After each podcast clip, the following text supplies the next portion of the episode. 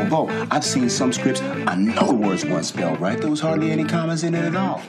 So I don't think that's too important. Hey, you want to get on the train here, or you want to ruin another take, huh? It's too cerebral. We're trying to make a movie here, not a film. Man, I don't drop character till I've done a DVD commentary. You want to eat the writer? Be my guest. That will leave you to explain how else your character is supposed to get to Bremen. Welcome back to the In the Mouth of Dorkness chatcast. I'm your host, Brad Gullickson, the Mouth Dork, and as always, I am super excited to bring you another really rad conversation this week.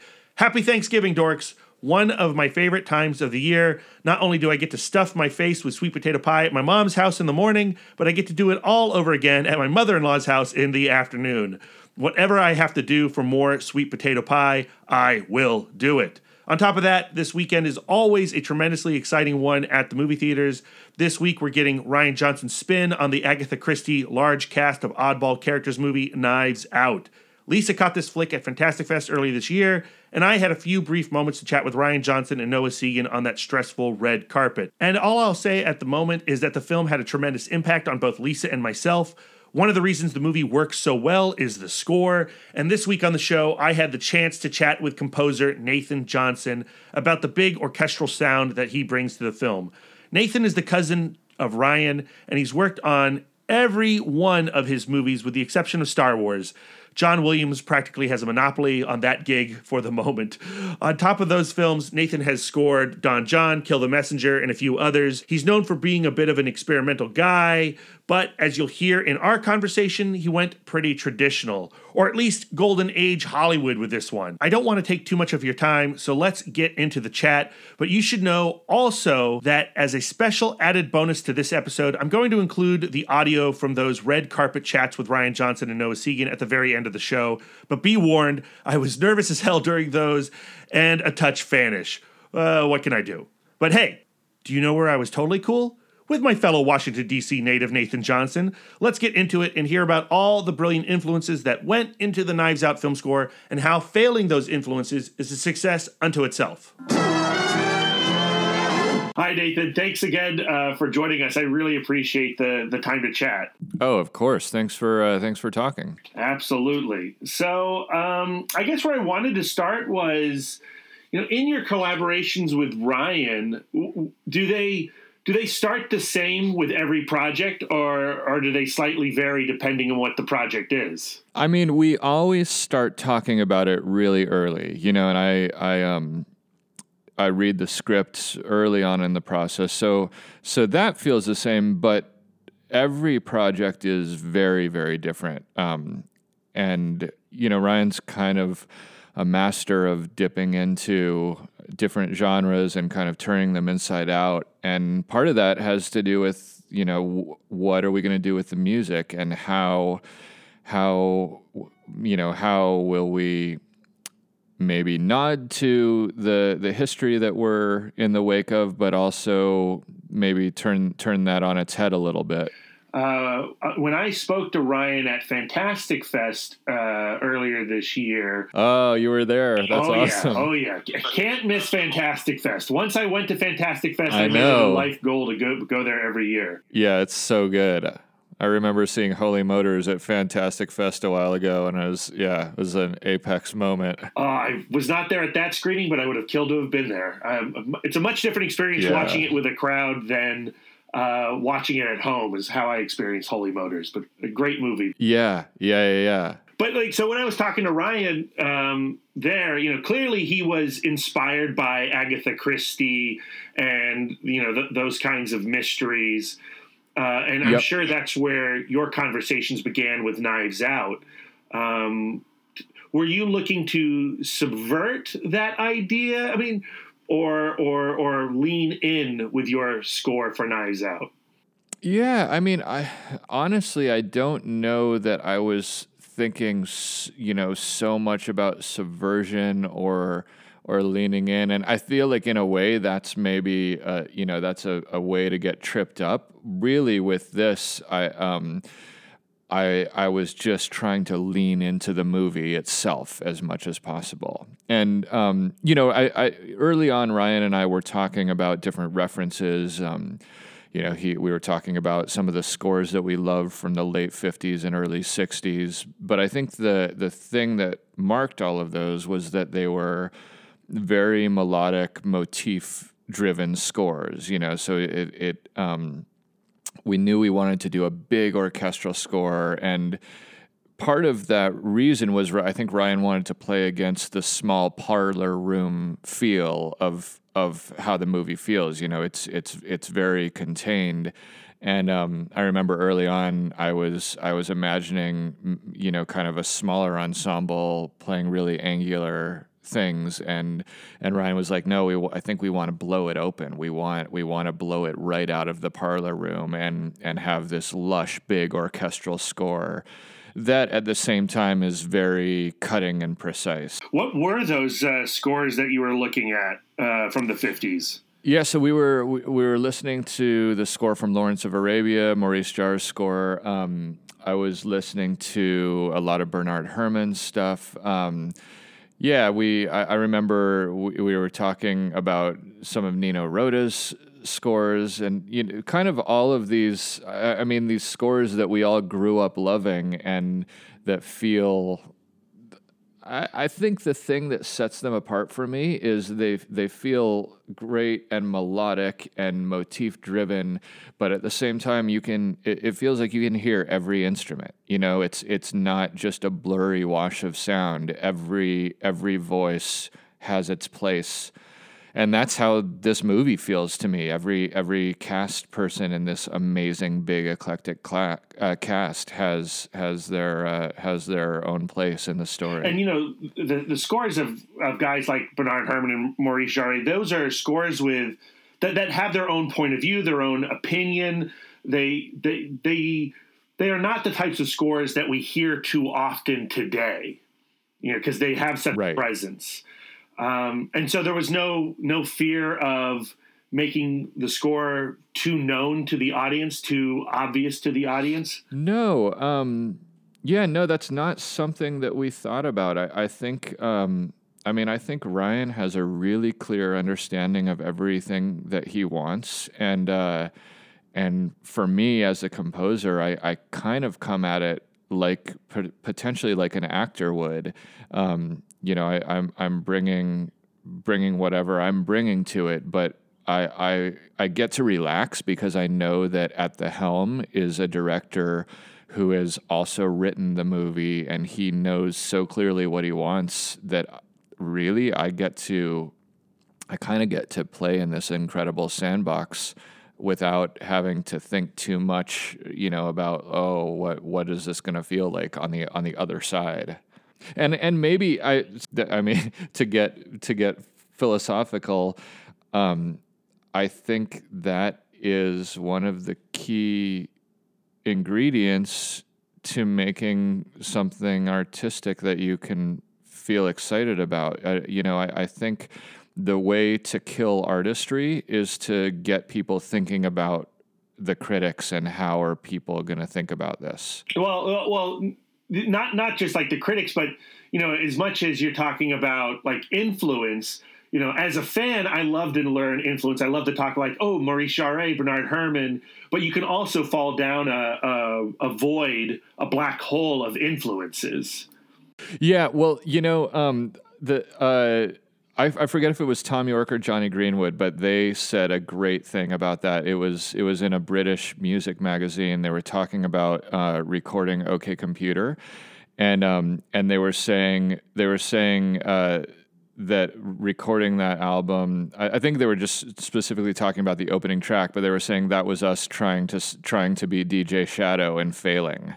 Um, and I, I think I think that's like such a great um, you know it's it's such a generous thing to to realize that all of us are inspired by our influences but but part of what is great about making art is um, you know you you you kind of are are taking these inspirations but then as you as you as you reference them and maybe fail it comes out in your own voice.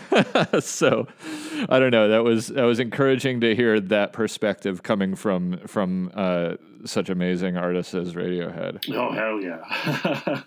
Uh, and, and I, I imagine because you are uh, having conversations so early on in the process, the, the two of you are formulating your ideas so early on. It's a much more organic thing than if you were to come in after the film was shot. Yeah.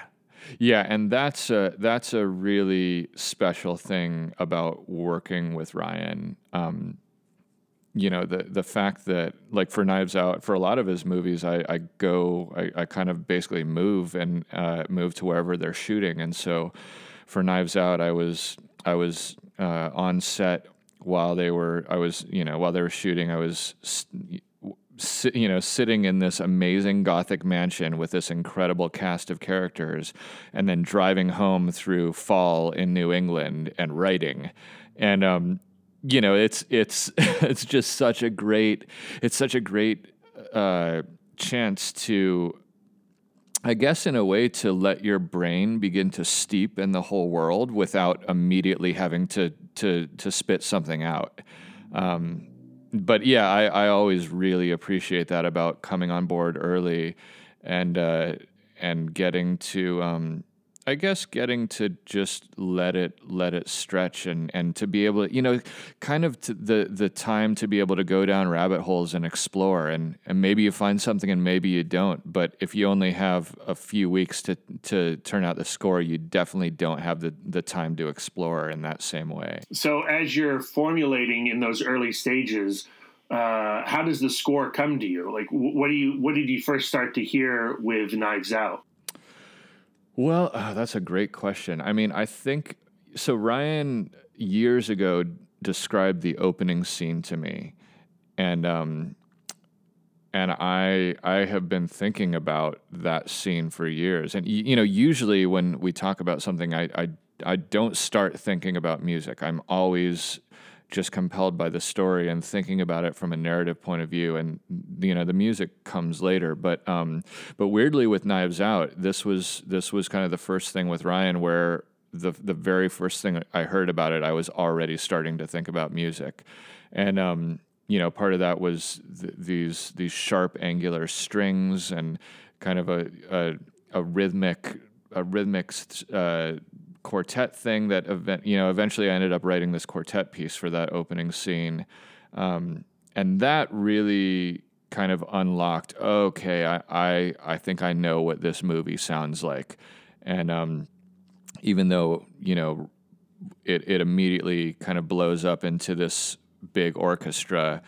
I knew that I wanted to keep everything sharp and angular like those strings. And the big orchestra sound, like bringing you know the big orchestra sound coming out of the the the, the thought of the strings.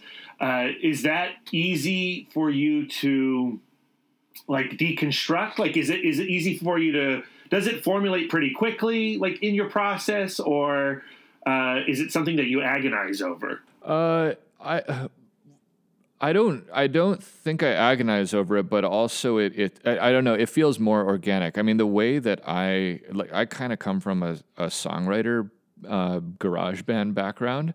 Um, and so my entryway when I'm writing a score is starting with with theme and melody usually you know i mean looper is is not a theme score that was like a totally different atmospheric ambient thing that we did but for something like this where we know we know it's going to be uh, melodic and you know sort of like a, a, classical Hollywood score in a certain way. I I'm starting at that at that core level. You know what what can you what can you whistle? What what what are the what are the melodies that are gonna what are the melodies and the chords that are that are gonna connect us to the emotions that we're seeing on screen?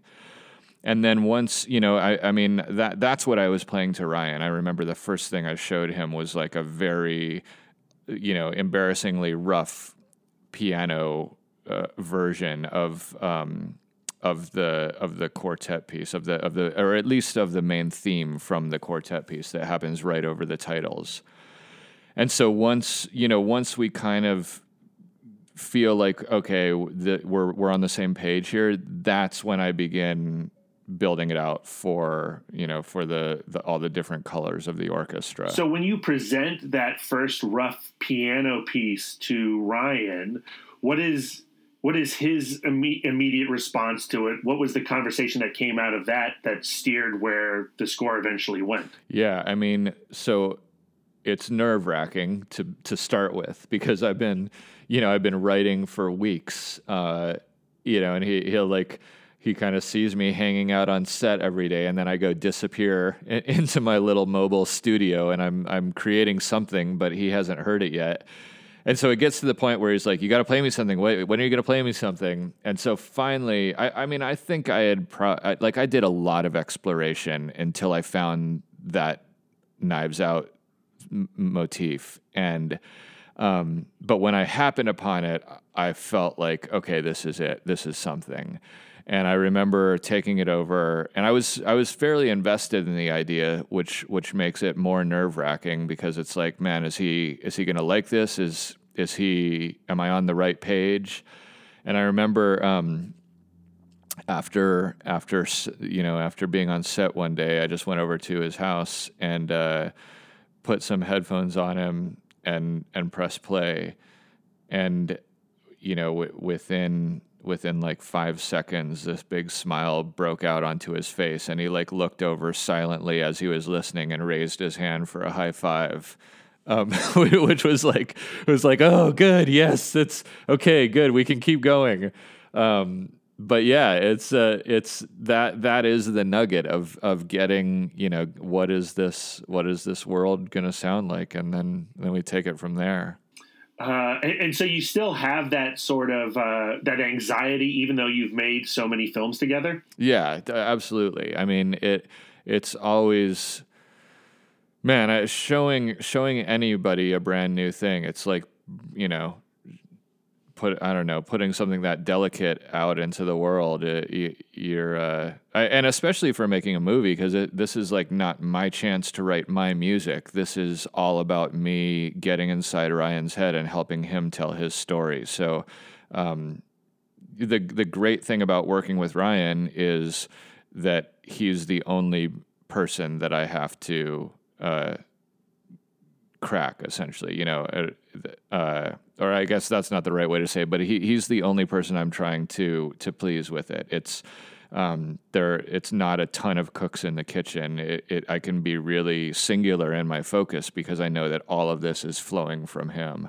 And you know uh, so you're you're pretty free to to work without uh, as you say like without notes. Like rian's the only one you're really uh, looking to please. You don't have to worry about uh, the higher ups uh, uh, on, on the film. Right. Yeah. I, I mean, it's uh, it is. You, you, know, I think part of that is because we started making movies, you know, w- with no budget. So it's it's. Um, but as as as you grow that over the years, uh, Rian and and Ram Bergman, our producer. Um, you know they they create a very very safe place to create. Uh, and I, I completely feel like I have the the safety to to try and fail um, you know and and having that safety is what allows you hopefully to try and succeed eventually. Uh, you know uh, with your previous scores you've had uh, quite a bit of experimentation. You know you've used kitchen utensils and brick, and you were talking about Looper. You, ha- you know, it, with Knives Out, is it? I've only heard it the one time. Is it a much more traditional score? like as far as instrumentation yeah yeah i exactly I, I, I joke that i mean you know with looper most of that score was field recordings of like industrial fans and treadmills that i turned into tonal instruments so I um I joke that for Knives Out, the big restriction that we set for ourselves was that we had to use a whole orchestra of real instruments. mm. um, and and so that does that feel like a constriction when you're doing something a little bit more in form. Yeah, I mean, but but the thing is, like I I like a restriction doesn't feel like a negative to me. Like I always feel like whenever you're making an artistic thing, the restriction is the boundary that gives you the safety to explore, right? So it's um that was that was a really fun restriction eh, that I that I got to play with for this, and it, it was it was so much fun. I mean, you know, and I say that sort of tongue in cheek because it, it's it's not much of a restriction. It's it's sort of like the widest palette um, in in classical music that there is. But uh, but it was really fun to to kind of bring my sensibility to that and uh, even even explore you know sort of experimental playing techniques and um, yeah there's i mean there's so much you can do with that but it was really helpful to set that as the boundary at the start of the movie uh, and then finally like so when all is said and done and you know the movie is out there how do you how would you like your music to exist beyond the release date of the film you know you're a musician you're a songwriter uh, you know, I'm a movie maniac. I love listening to you know the Lawrence of Arabia score just on its own. Yeah. Do you think about that when when when it's all said and done with your work? Yeah, I th- I think um, you know I, I'm I try not to think about that while I'm working on the film, but then when we get ready to release the soundtrack, then I start. I do actually think a lot about that. I, I um, you know, I think about how how can I put together an album that that feels like a an enjoyable uh, listening experience. And um, you know, we're we we got to partner with Mondo to do an amazing vinyl release for this, and yeah, so we do we do spend a lot of time. Um, you know, kind of going in and I, I don't know. I, I'll like I'll combine different tracks. I don't do a lot. There's not a lot that's different, but I but I do um, I do try to avoid having you know a hundred tracks that are 13 seconds long. uh, well, Nathan, thank you for chatting with us today. I'm super excited about that Mondo release. I'm going to need that vinyl for sure. Oh yeah, it's um. Have you heard about it? No.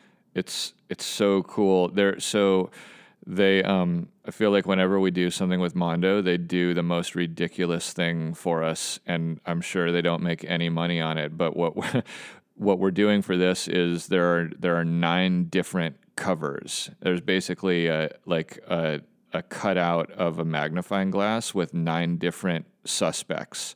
So and it's all randomized. So you you buy it and you you're not sure which um, which character is going to be in your magnifying glass. It's pretty it's pretty awesome. Oh, how perfectly clue. That's perfect. Yeah, right, right. uh, well, Nathan, thank you again. Uh, is there anywhere that we can point our listeners to on uh, social media wise? Yeah, uh, I, I'm medium active on Twitter. My uh, Twitter handle is nt johnson, and uh, that's that's pretty much the only social media. Pl- I've got a I've got a website which is nathanj.com, and I I throw up stuff on there uh, I throw stuff up on there. That's probably a better way to say that. I probably also th- I also throw up on there. I'm sure. Um, yeah, but th- that's uh, that's sort of a collection of uh, of different um, audio and visual things that I've been that I've been working on.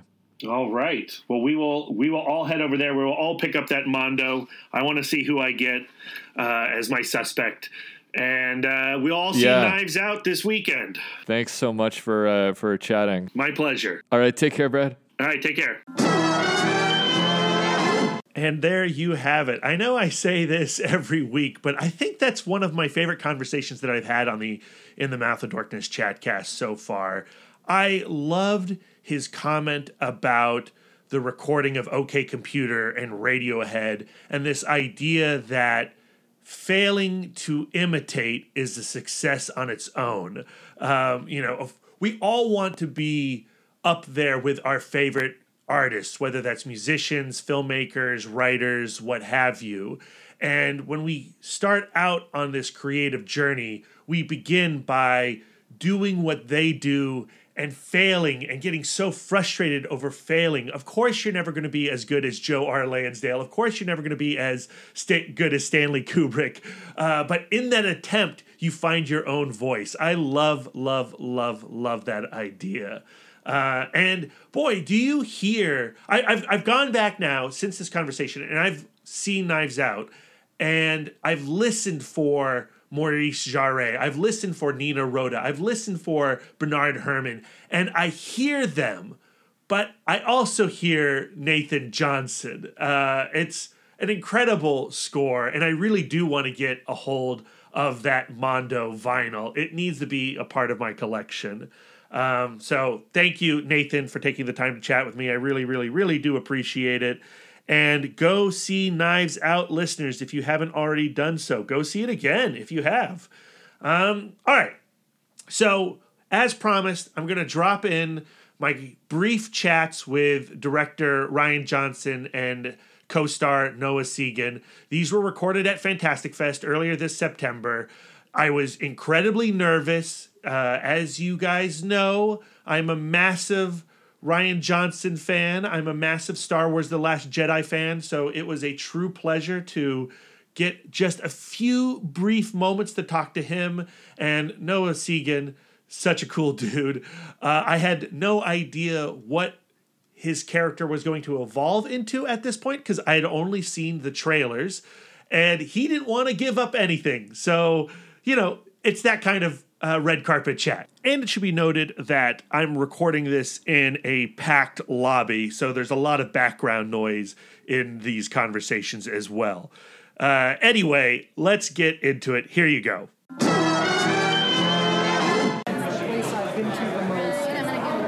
Brad, how are you? Brad, how you doing? Doing well. Good doing to see well. you. Good to see you. Yeah. So Agatha Christie is feeding this film a little bit. Yeah. You've tackled Raymond Chandler with Yeah. Brick. How did you go about adapting a very literary style cinematically, visually? Well, I've loved Agatha Christie's books since I was a kid, and it. Uh, I mean, the challenge adapting them into movies is kind of the thing that Hitchcock always talked about. How it can be sort of one big long build up to one big surprise at the end, which is not the most energetic kind of. So the challenge with this, the thing I tried to do is, all right, how do I get all the pleasures of a good whodunit and give the movie sort of the engine of a Hitchcock thriller? So it, it twists the formula a little bit, but Agatha Christie was always the formula with everything she did, so it, it felt appropriate.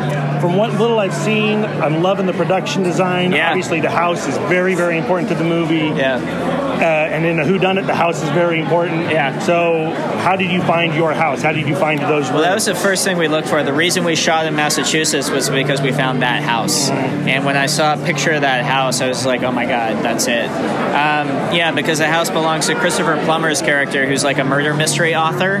It needed to feel like it came right out of his brain. You need to look at it and immediately say, okay, murder mystery mansion. And when we found that house, it was, we were like, okay, that's it.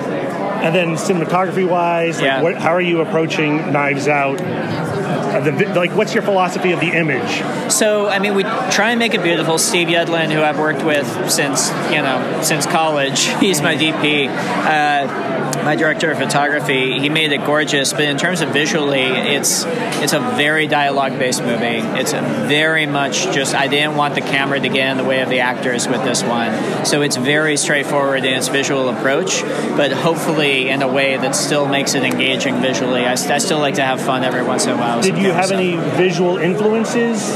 No, honestly, with this one, it wasn't like we sat down and watched. We wanted to look like this or that. Design-wise, there were some influences. The the 1970s version of Sleuth with Michael Caine and Laurence Olivier, the house, and the the way that that felt. Because that was also about like a murder mystery writer who's in this house that feels like the inside of his brain. And so I gave David Crank, our production designer, that as a reference, and he ran with that. In terms of the camera, though, no, honestly, I was just like, okay, with this one, I'm to just try and really tell the story visually as dynamically as I can, as clearly as I can, and give the actors the best stage to work on. And has your pre-production process changed much since your early days? I mean, not really. It, it's uh, you know, it's always kind of the same process. I, I, I storyboard the whole thing. That's that's how I always start, and then I walk, walk through the boards with Steve, and we figure everything out. And also the, the and no, it's kind of been the same process since Brick. Actually, we just have have had a little bit more to work with each time. And you come back to Fantastic Fest a lot. Yeah. we appreciate that. Oh man, I love it here. What is it about this festival that uh, keeps bringing you back? Well, it's a party. You know, it's such such a party, and uh, that's both when you're hanging out, getting drunk at the highball at night, but that's also in the theater. It feels like no matter what you're sitting down to see, people are there to have a good time, and especially with this movie, which is made to be seen with a crowd. It's a fun, I hope, funny movie, and like it, it's made to kind of like be a big ride for the audience. I'm just I'm so psyched to get in that theater and see it with this crowd, man. Well, I'm excited to get in that theater. I also really appreciate your karaoke last night. Ah! So thank you for that as well. That's my that's my go-to Weird Al song. I love it. Yeah. All right. Thank Hi, you man. so much. good see you. Enjoy Take it. care. Yeah. Hi, Rian. I'm gonna grab you real quick. Hi, Noah. How Hey, are how you? are you? Good to see you, man. Good to see you. Hopefully So, in a way that tell me, don't about, like, how has your expect to get relationship with Ryan evolved over the fil- many films you've done before?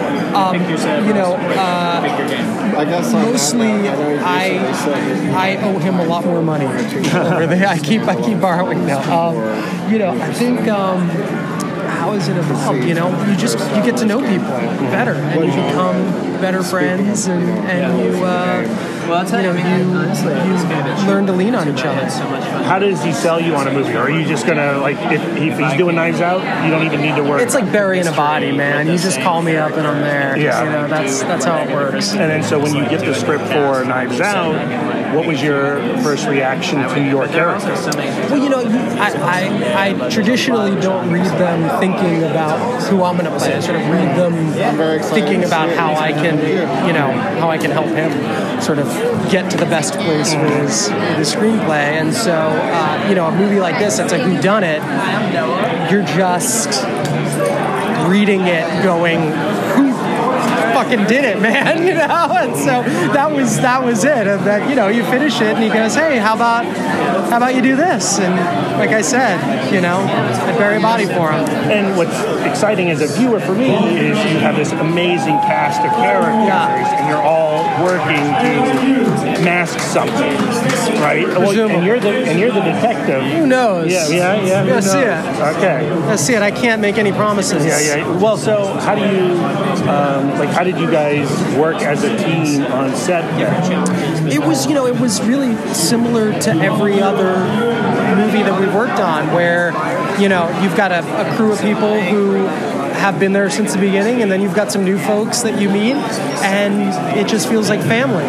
And, you know, this happens to be a movie that's sort of like about family and about dysfunction about people kind of working together and then working against each other and then and so you just have fun kind of playing around with that and the next thing you know you're just hanging out playing parlor games between takes All right. Well, I look forward to knowing what you know. I can't wait All till right. you do. All right, Take good to see you, man.